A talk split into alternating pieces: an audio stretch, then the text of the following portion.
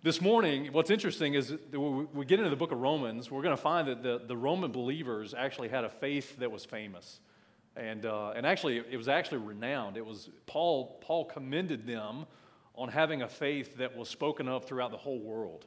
And, uh, and I find that very interesting as we're still in chapter 1, kind of the introduction of the book of Romans. Paul says in verse 8, chapter 1, verse 8, and he's, and he's writing to these Roman believers, he said, First, I thank my God through Jesus Christ for you all, that your faith is spoken of throughout the whole world. That's a really cool verse. So, so Paul hadn't even got to Rome yet. He, he desires to get there to, to build up those believers, to preach the gospel to the lost in Rome. He had a heart for Rome. And, and yet he commends in this epistle, he commends them on their faith. And, and so if you want to follow along in your notes, you can. They're in your bulletin. Number one, the Romans had a faith worth speaking of. It, it really is interesting to me that Paul, before he ever got to Rome, said, Man, I've heard that you guys have an amazing faith. As a matter of fact, your faith is spoken of, and he uses the phrase throughout the whole world. Now, you know, we'll get to that in just a second, but it's just interesting that the Roman believers already had a faith that was famous. People knew that they, they loved the Bible, they loved Christ, they loved the gospel. Their, their faith and, and not only its salvation, but their walk with the Lord was, was something that was commendable. Paul is thanking God for that.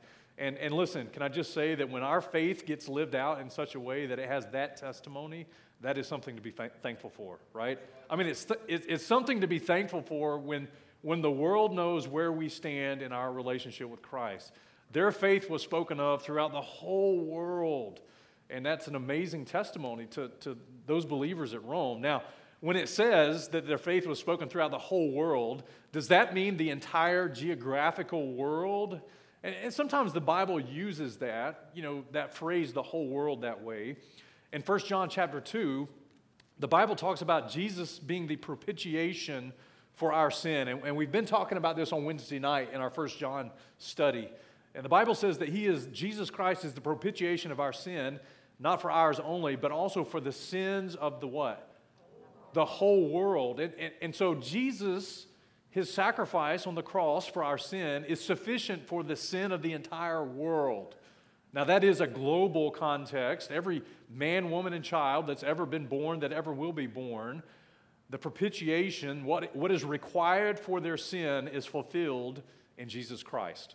And if, if they'll come to Christ as their Lord and Savior, His atonement can be applied to their life. But, but Romans 1, verse 8, I mean, when, when Paul writes and he says, hey guys, your faith is spoken of throughout the whole world, I mean, did Paul mean the people in Australia knew about the Romans' faith? Or the people in North America, or the people in Mexico? I don't, you know, I don't think so. But it does mean, it does mean uh, the whole world as it relates to their context. In other words, the whole world uh, in that area of the world. So, another reference to this is in Acts chapter 17. Early in the church, the gospel is taken off, man. Paul is the missionary, the, the, the missionary to the Gentiles, and the testimony of the gospel literally is reaching the known world, at least in that area. Acts 17 and verse 6. The Bible says, When they found him not, they drew Jason and certain brethren unto the rulers of the city, crying, These that have turned the the world upside down are come hither also. And, and again, it doesn't mean that the whole world had received the gospel at that point. It was because that's Acts 17. The rest of Acts still had to be fulfilled. But it does mean that that part of the known world uh, had been reached with the gospel, and the testimony of it was such that the whole world knows that Jesus Christ is Lord and that his gospel is being preached. And so here's a question for us Do we do we as 21st century Christians have a faith that is spoken of throughout our world? And our world is South Huntsville. Our world is our job, our community, our family, our circle of influence. Listen, man, we all should have more than 15 minutes of fame as it relates to the gospel and, and our faith in the gospel and our faith in our walk with God. Listen, how awesome would it be to have somebody like Paul say, man, it's awesome that community fellowship, their faith at community fellowship is known throughout all Huntsville. That'd be a cool statement. And that's literally what he's saying. I mean, Paul is saying, look, it's, it's amazing that these guys have enough faith. Everybody in, in South Huntsville knows the faith of Community Fellowship Baptist Church. What a powerful testimony for the Lord Jesus Christ. And, and remember, Paul is hearing this through secondhand testimony. In other words, Paul's just saying this is what's on Facebook and Twitter and Instagram about your faith. And he's reporting it back to them. Man, what would the world say about our faith? The truth is, many Christians don't have a faith that's spoken of. And if they do have a faith that's spoken of, generally it's not in a positive context, right? Usually it's a negative context. I mean, the number one criticism against Christianity in the 21st century is that they're all a bunch of, man, you've heard that testimony too. Okay, so look, let's don't, let's don't add to that testimony Let's have a faith that can be well spoken of because the truth is, you will have a testimony, positive or negative, for the gospel of Jesus Christ. You know, the second thing is that sometimes we don't have a testimony or a faith that's spoken of because we never verbalize that faith. We don't preach the gospel. We don't tell people what God is doing in our life. And, and if we don't verbalize that, how does word get out that we even are believers in Christ, that we even walk with God? We believe His word is true. We try to live by faith. Listen, we, we need to have the testimony that the Roman believers have. We need to have a faith that's, that's well spoken of, even if people don't agree. God help us to be a church, and God help us to be individuals that, that when people consider us in South Huntsville, they would say, man, that church, they have a faith in Jesus Christ. They have a faith in His Word. They may not even agree with our stance on things, but at least at the end of the day, Jesus is glorified because they believe that what we believe is true, right? We believe what we believe is true. And so, and so look, these Romans had a faith worth speaking of. Now, the meat of the message is the second point. As powerful as their testimony was in their faith to the known world, secondly, they had a faith that needed to be established. And so they already had a powerful reputation, but they had a faith that still needed to be established. And I want you to pick it up in verse 9. We have the verses on the screen.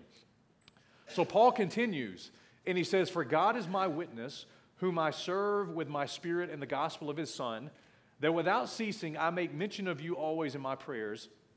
And here's what Paul prayed for making request, if I by many, uh, any means uh, now at length might have a prosperous journey by the will of God to come to you. For I long to see you, here it is, that I may impart unto you some spiritual gift to the end that ye may be what? established. So Paul said, I want to get to Rome. I can't wait to see you. When I get there, I want to impart a spiritual gift to you or some spiritual gifts so that you can be established. he keeps going, verse 12. That is, that I may be comforted together with you by the mutual faith, both of you and me. Now, I would not have you ignorant, brethren, that oftentimes I purposed to come to you, but was let hitherto. In other words, man, I wanted to come, but I couldn't come that I might have some fruit among you also, even as among other Gentiles. Okay, so Paul says that the faith was famous. That's great. That's awesome. Paul also said that they had a faith that needed to be established or further established, okay? And Paul uses this phrase. He says, I want to impart some spiritual gift to you. Now, now sometimes if you read the Bible and you read that phrase, you think, well, I mean, is Paul going to show up just with like a basket of spiritual gifts and start handing out. I mean, because you read it and it, it seems like Paul's going to show up and he's going to hand out or delegate spiritual gifts. That's not Paul's job, that's the Holy Spirit's job. But Paul, just like you, Christian, had some spiritual gifts. Paul had some spiritual gifts as a believer in Christ, as someone who was born again. And, and so, Paul, the, the, what's happening here is Paul is not saying that he, I can't wait to get to Rome so I can give you spiritual gifts. Paul is saying, I want to get to Rome so I can use my spiritual giftedness to establish you. And so here's the key it's in your notes. Paul desired to use his spiritual gifts to establish the believers at Rome. Okay, that, that's the principle that, that he is trying to communicate. And so the next obvious question is what were Paul's spiritual gifts, right? I mean, if he's going to use his spiritual gifts to help them get established, what were Paul's spiritual gifts? Well, we go to 1 Timothy chapter 2 and we get a little bit of insight. Look at 1 Timothy 2, verse 7. It's on the screen. So Paul says, Whereunto I am ordained, here they are, a preacher and an apostle. I speak the truth in Christ, and I lie not, a teacher of the Gentiles in faith and verity. So, from that verse, we understand that Paul had three spiritual gifts. From that context, he was a preacher, he was an apostle, and he was a teacher. You guys okay with that verse?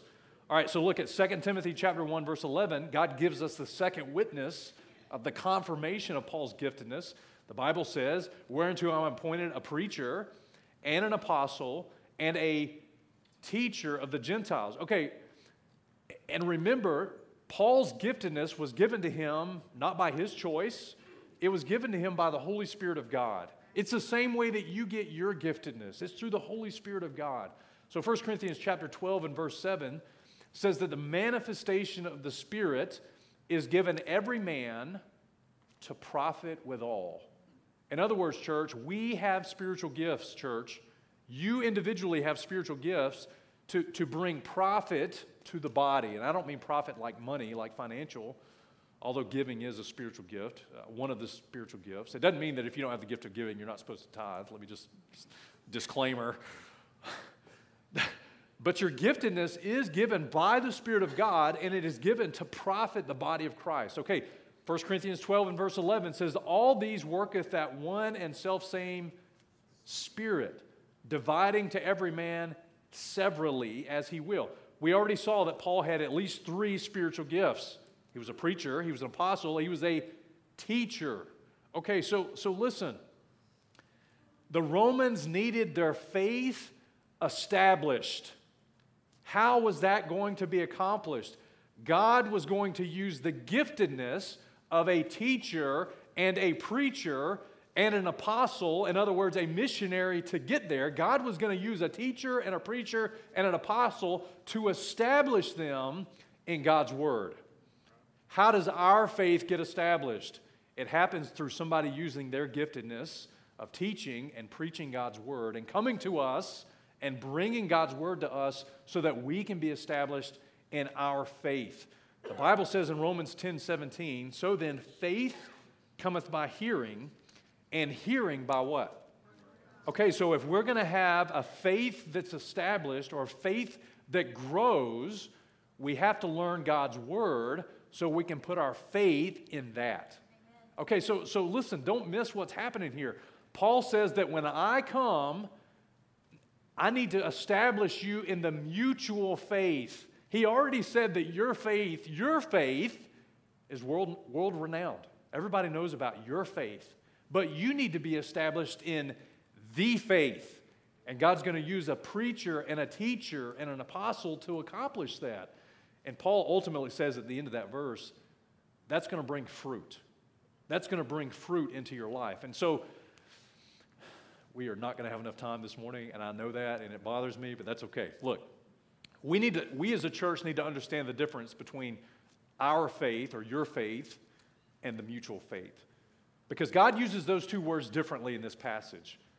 You know, in verse 8, he says, Your faith is spoken out throughout the whole world. But then he says, I want to establish you in the mutual faith, the faith.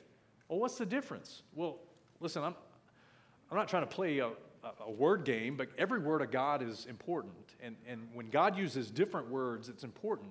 So listen, let me give you the difference between your faith or my faith individually and what we'll call the mutual faith or the faith globally, okay? First, your faith is just that. It's just your faith. In other words, whatever level of faith that you are living at right now. It, it's the level of belief that you have in God's Word personally. Now, now we're going to look at some passages, and, and God's going to prove to us this morning that whatever level of faith we are at, God wants it to increase. God wants our faith to grow. So, so let me frame it like this. When you got saved, you exercised faith in the gospel of Jesus Christ. Does everybody understand that? That's how you got saved. You didn't get saved by being good enough or doing enough religious works. You, you put your faith in the gospel of Jesus Christ, Ephesians 2 8 9, for by grace are you saved through faith. So you exercise faith when you believe the gospel.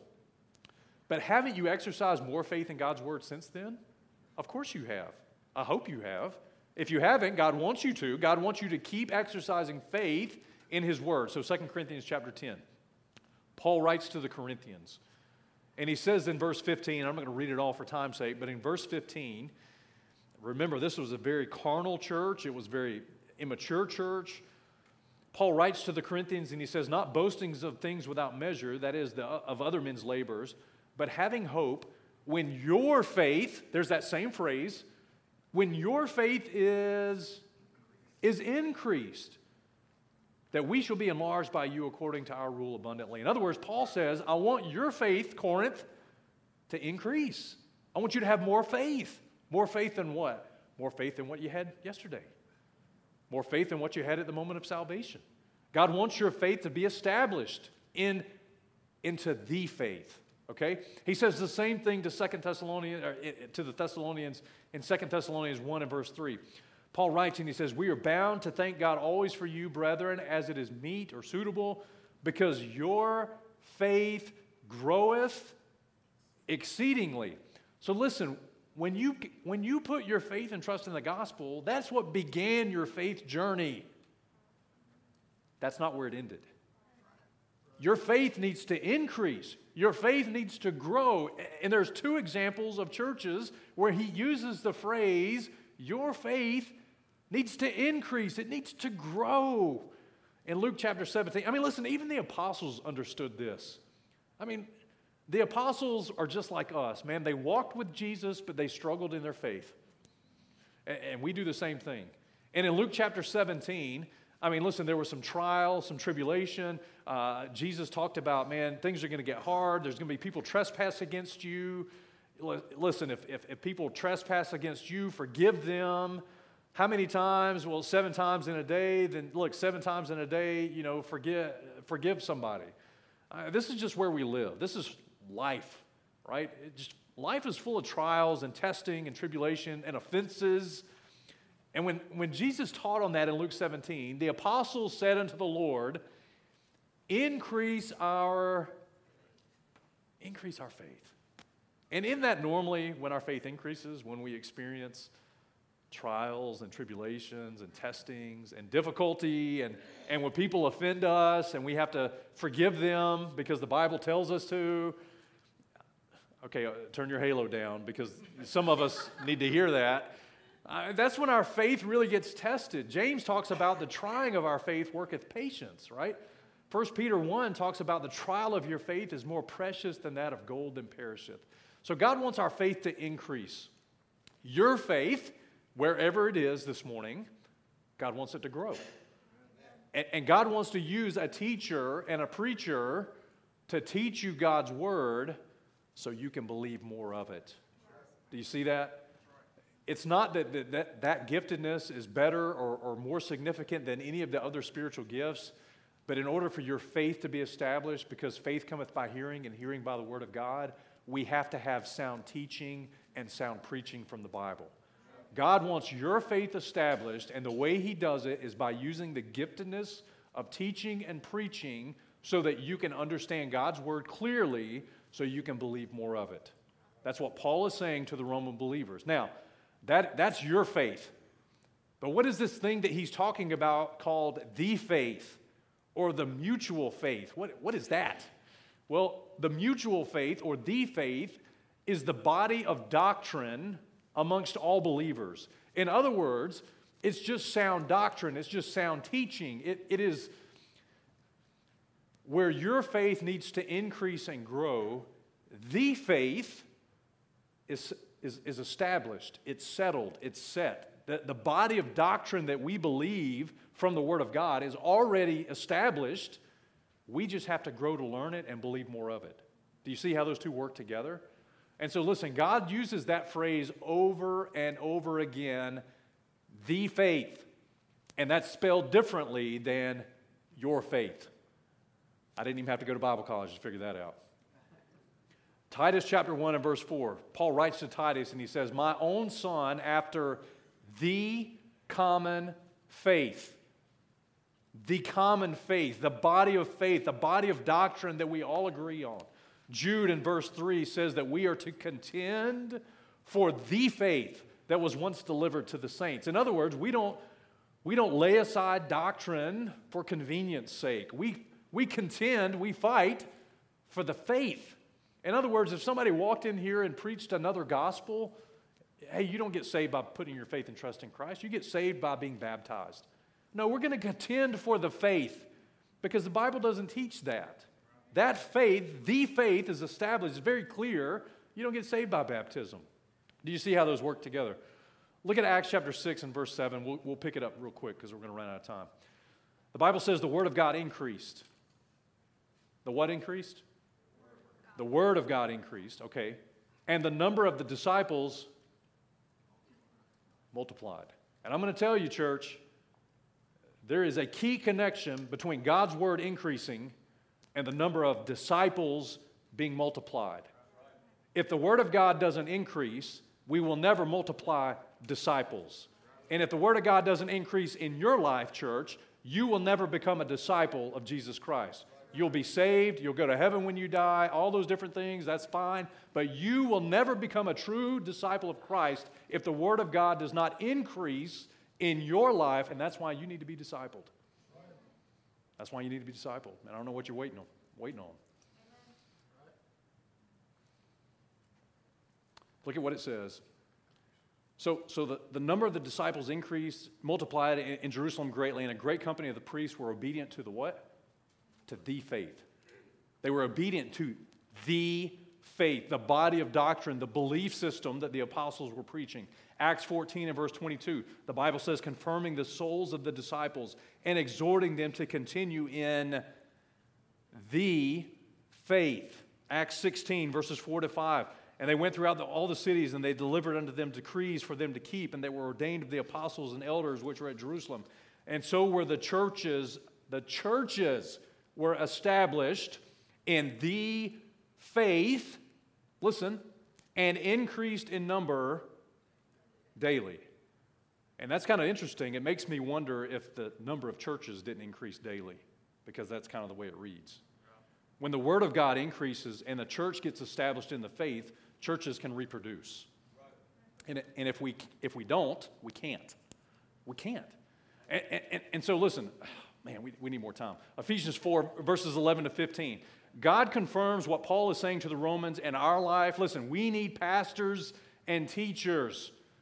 And I, and I know you don't believe me, but I know you believe the Bible. And, and so the Bible says in verse 11 that God gave some pastors and teachers. Why did he do that? For the perfecting of the saints for the work of the ministry, for the edifying of the body of Christ, till we all come in the unity of the faith. God gave us pastors and teachers for this purpose, so that you can be established in the faith of Jesus Christ.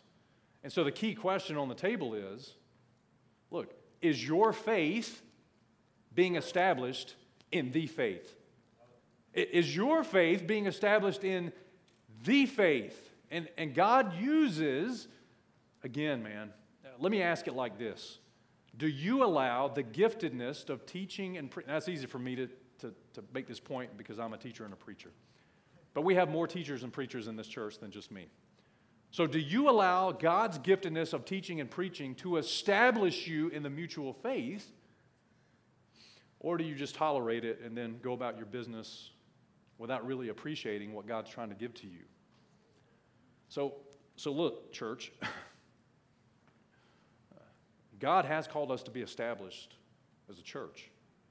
And, we need to be established in the faith, and, and that means that we need to be sound in doctrine, and that means that we have to have teachers and preachers that teach and preach right doctrine. And I think we have that. But we also need a church that, that desires to be established. In other words, you know, you get notes, you get slides for a reason. You sit in Sunday school, you get notes for a reason. You have a teacher that teaches for a reason. Are those things, and, I, and I'm going to get real, probably personal, and, you know, I don't mean to be offensive at all, but I just want to ask in the, in the seven and a half years that I've been here, how much more established you are in the faith you are now than you were seven and a half years ago. Now, some of you have been here that long.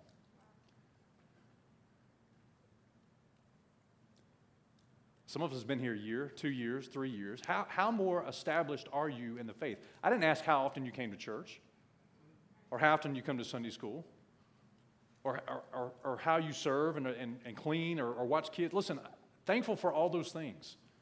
The question on the table is are you being established in the faith or not? And if not, well, why? Paul, Paul said, I want to have fruit in your life. I mean, the teaching and the preaching of God's word is so that you can grow and mature and listen, so that there is fruit in your life for the Lord, Lord Jesus Christ's sake. And, and by the way, for Paul's sake, because he says, I am laboring in this field so that you can be established, so there can be fruit here. We have to ask the question is our faith really being established? If we don't have more faith than what we had seven and a half years ago, well, something's wrong. If we don't have more faith than what we had the moment we got saved, something is wrong.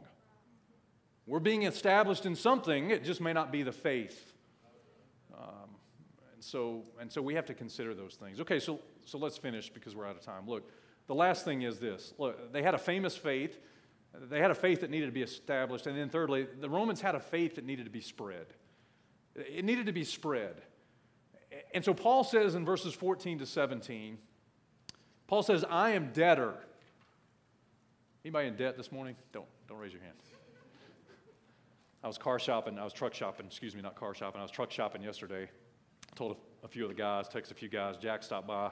So I'm trying to find a truck, you know, and, uh, and I text Hedden, and I was like, man, Dave Ramsey would not be, would not be too excited about this.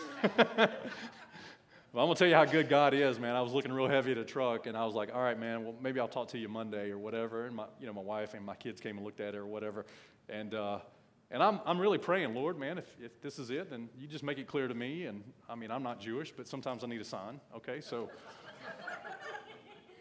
whatever. And so I'm praying, you know, and I really like the truck because I can get all my family in there and we can go somewhere and you know whatever.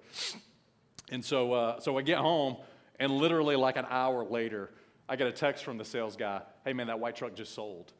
And I was like, Hallelujah.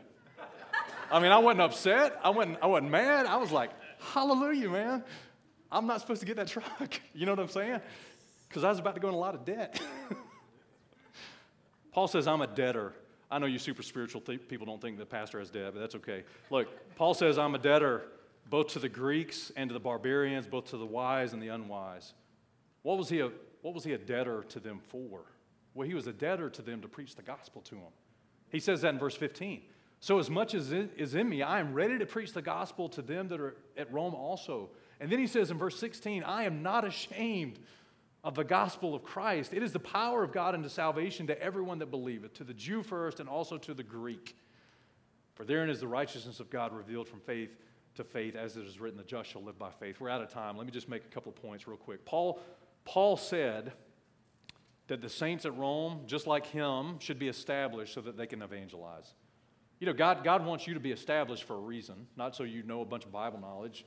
It, it's so that, that you know the, the, the, mutual faith and then you can take it and reproduce it in other places. And, and so Paul said, I, I, I, have a debt that I need to pay. I, I'm a debtor to these people the, the Greeks, the barbarians, the wise, and the unwise. And, and listen, we, we've all we've all been in debt. We probably all have some debt. And, you know, if you don't, praise the Lord, man. I want to be more like you. I, am serious. Uh, here's what I know about debt once you recognize your debt, you make a preparation to pay your debt. It's called a budget. And then you pay it. Otherwise, you are always in debt.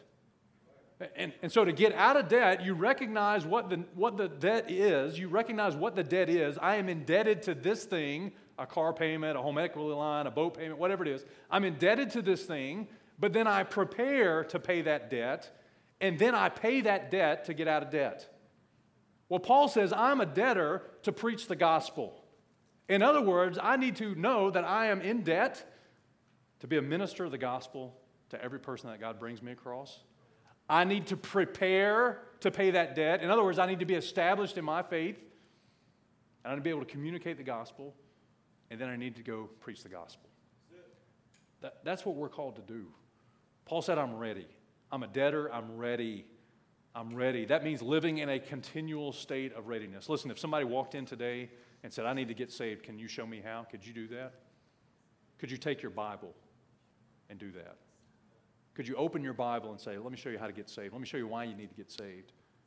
Let me show you what the Bible says about being saved. Let me show you how you can get saved. And let me show you what you need to do after you get saved. Can you do that from the Word of God? Paul said he was ready to do that.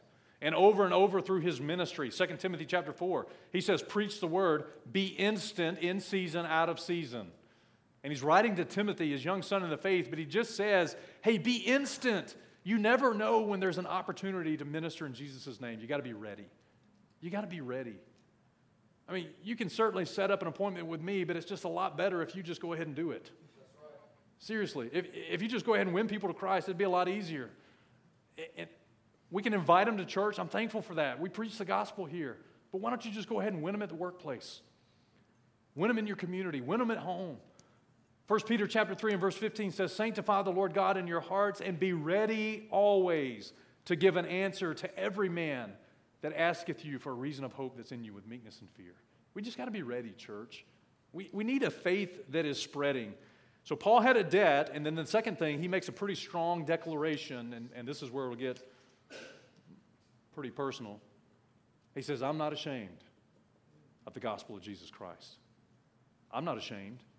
It, the gospel, is the power of God unto salvation to everyone that believeth, to the Jew first, and also to the Greek. Paul said, I am in debt, and I am not ashamed of the gospel of Christ, and I'm going to preach it to every person whom God puts across my path and opens the door and gives me the opportunity. I am not ashamed. Listen, are you?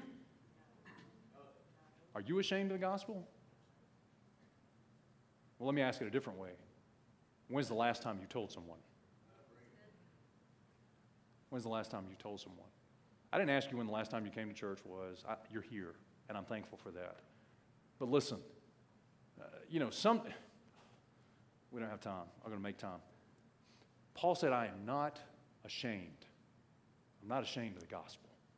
You know, when you study that phrase, not ashamed, it takes you all the way back to Genesis chapter 2 in the garden with Adam and Eve.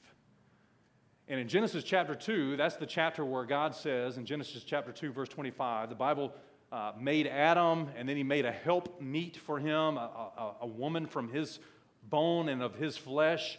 And, and this woman became his bride, his wife. And the Bible says in verse 25 that they were both naked, the man and his wife, and they were not ashamed. In other words, this first Adam had a wife and they were in perfect unity and they were in perfect harmony and they were in the will of God for their lives. They had not sinned yet. And, and listen, they had been given a commission. They had fellowship with God. They had perfect fellowship with each other. They had perfect fellowship with the Father. And the Bible says they were not ashamed. But of course, Genesis chapter 3, they fall into sin. And I'm not a betting man, but if I was, I would say that many times our shame as it relates to the gospel comes from our sin and from not having right fellowship with, with our Adam, the last Adam, the Lord Jesus Christ. And, and that, that, that picture in that garden of Adam and Eve is a picture of Christ and his church. And listen, that, that woman was deceived in Genesis chapter 3. She was deceived. She fell into sin. She, she, she certainly uh, was deceived by the devil. And listen, when they both sinned, they were both in shame. Their relationship with God the Father was, was destroyed, and they were hiding among the trees of the garden instead of being a witness of who their Lord and Savior was. And I think in the 21st century, man, we, we would say we're not ashamed of the gospel, but we just don't really preach it. And many times it's because of our own sin that creates shame because we're hiding amongst the trees of the garden and becoming completely ineffective for the gospel's sake. Listen, and maybe that's you this morning, and, and be humble enough to admit it if it is. Can I give you some encouragement? You know, in Genesis 3, when Adam and Eve fell into sin and they were hiding from God, I do want you to know that God sought them out. God sought them out. God sought them out because He wanted to restore them, He wanted to forgive them, He wanted to reconcile with them, He, he wanted to be, be right with them. He pursued them in order to restore them. And listen, this morning, if you have a faith that's not growing and not being established, and God's not using you to spread the gospel and to the people that you have in your circle of influence, well, I just want to ask you is it because of your broken relationship with Him? And if it is, friend, listen, can you, can you come to the place that you just humbly repent and ask God to restore you? Because listen, God, God is willing to use you to bear fruit amongst the nations, and that begins at, with, with bearing fruit amongst the community. In our, in our community, through this church, through your faith, having an impact outside of these four walls. Man, we got to have a famous faith, man, not for our sake, but for the Lord's sake. We got to have a faith that's founded, that's established. And listen, if, if that's you this morning, and for whatever reason you haven't committed to be discipled, you haven't committed to show up regularly, you haven't committed to actually show up with a Bible to learn God's word in this place, can I ask you to, to humbly repent and ask God to establish you in His faith. I wonder if people would walk by our church and see the number of Bibles being carried in and think we're a place that actually teaches God's Word or not. Do we bring our Bible to church, man? Do we show attention to God's Word? Do we, do we desire it so that we can grow in faith and our relationship with Him? You know, I, I'm going to close right now, but listen, I wonder at the judgment seat of Christ when those believers at Rome stand to give an account for everything that was given to them at Rome, I wonder if they're going to stand and give an account for the fact that they had that epistle of the book of Romans hand delivered to them. And God is going to hold them accountable to this is what I gave you so that you could be perfected. And by the way, Paul showed up in Rome later. And I wonder at the judgment seat of Christ if the believers at Rome are going to stand and give an account because they had to, outside the Lord Jesus Christ, the greatest teacher and preacher and apostle that ever lived. And I wonder if they're going to stand and give an account because of what they heard taught and what they learned through the Apostle Paul, not only through his epistle, but also through his person. And, church, listen, I am no Apostle Paul, and you don't have to amen that point. But I do wonder at the judgment seat of Christ what this church is going to stand and give an account for of the teaching and the preaching of God's word and what God has put in our hand and the people whom God has used to bring us his word. We will stand, friend, and give an account because we are accountable. We are accountable. God, help us to be found established in God's Word.